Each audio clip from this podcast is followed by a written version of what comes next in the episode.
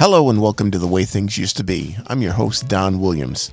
This is going to be a quick episode today. I just uh, I was looking through some posts on the Facebook group page, and I uh, had posted one about a week or so ago about the TV repairman. Does anybody listening to this podcast remember the TV repairman? Well, it was uh, that was a thing back, you know, when TVs first came out, and it goes back as far as the the days of old radio when you had a, a console radio in your house and it had tubes in it. And you know, when something went wrong with the radio, you either replaced the tube or you had the repairman come out and fix it.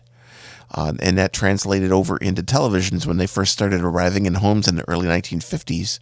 Actually, TV started in the late 40s, as uh, as early as 1949. People were starting to have TVs in their homes but those things were so big and they were they were hard to move around. They weren't portable. So when something went wrong, you called the repairman. So um, I, I can remember the days. I grew up in the 1970s, uh, born in the 60s, grew up in the 70s, but I remember a big, massive Magnavox console television set that we had when I was growing up. It was a combination uh, television, record player, and FM AM radio. And this thing was monstrous. It was probably five, five and a half feet long. Um, it had massive 12 foot woofers on the sides, and it had four more speakers in the front. Uh, thing was loaded, and uh, I was always fascinated with these things, uh, looking in the back to see how it worked. And I swear there must have been 20 tubes inside of that thing. It, it generated enough heat to keep the living room warm in the winter. My Siamese cat Pepper always found a nice spot on top of the TV uh, to curl up because it was so warm. And so that's why the top of the TV had cat fur all over it because she just loved to hang out there. But this TV was something else. It had uh, a record player on one side. You slid the panel back, and it had this Micromatic record player that was automatic. You just stacked the records on it and turned the knob and, and let it rip.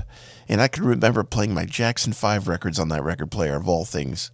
On the other side of that panel was the AM FM radio and the channel selector for the TV. So this thing was quite elaborate the screen was not round, but it had very rounded edges on it, and it was right smack in the middle of the TV with the two uh, sets of speakers on either side. And in the left bottom corner, it had what was called a magic eye. And being a little kid, I always thought that was an eye that was watching me, so I had to behave myself. But come to find out that it wasn't an eye watching me, it was an eye monitoring the brightness of the room. If there was a lot of light in the room, it would brighten the TV screen so you could see it better. If the lights were off, it would dim the TV screen so it wasn't so bright. So really, that's all it did. But I was convinced for the longest time that that eye was watching me. So I've talked about this before, but I thought I would revisit it again. Um, this Magnavox TV we got um, in the early 1970s. It was about a 1962 model, so it was probably 10 years old when my dad acquired it used from somebody that he knew. And probably a year into it, it required a new picture tube. So back in the day, the picture tube was made out of glass and it was very heavy. And it was the biggest tube in the TV. It was it was like a big vacuum tube. So um, my dad knew somebody who came out to the house, took the back off the TV. It took him probably a good three or four hours to do it, but he got that old picture tube out and put a brand new one in there. And we had that TV up until probably the mid 1980s when it finally just got so bad that you couldn't watch it anymore. It was relegated to the basement eventually, uh, making room for a new color TV set back in the uh, early 80s and um, eventually it just it just couldn't do it anymore and me and dad ended up tearing it apart and pulling all the tubes out of it and it wound up on the curb. But those were magical days back then. By the way one of the glories of uh, doing a podcast like this is uh, what you're hearing in the background is my cat scratching in the uh, cat box. It seems like every time i sit down at this microphone he tends to follow me and uh, always tries to do things to thwart my efforts to get this podcast finished so anyway, I hope you enjoyed my reminiscing about the old TV that we used to have and the TV repairman. Yes, people did actually come out to repair TVs, and uh, I wish that were the case today. But you know, with today's flat screen TVs, uh, 4K, and and who knows, they go beyond that. They're they're thin. They're made out of plastic. Something breaks on it, it winds up in the recycle bin and you just go and get a new one. There's no repairing these things anymore. The only time you ever get it fixed or replaced is if it's brand new and something goes wrong with it. You just take it back to the store where you got it. They give you a replacement and you're good to go. But sadly, gone are the days of the TV repairman.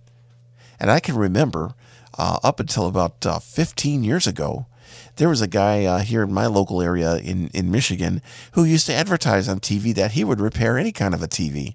In his commercials, it showed him removing the back off of some of the uh, later model televisions that were before flat screens, but they were the more computerized uh, late model TVs. But they were they were a dying breed, and I don't know how long this guy survived after that. Uh, if anything killed it, probably COVID killed it. But I, I think he his profession died out uh, long before that. But uh, um, that you know that was the end of the TV repairman. Anyway, thanks for listening. I appreciate it. If you have any ideas for the podcast, uh, shoot me an email at donald9360 at gmail.com. I'll talk to you again soon on The Way Things Used to Be. God bless. The Way Things Used to Be is copyright 2024 by Don Williams. Some music used in this podcast is copyright 2023 by Spotify for Podcasters. Other music used is copyright 2001 Seagate Music Productions Incorporated and is used under license. Any other copyrighted materials used in this podcast is purely for entertainment purposes and is the sole property of the copyright holder.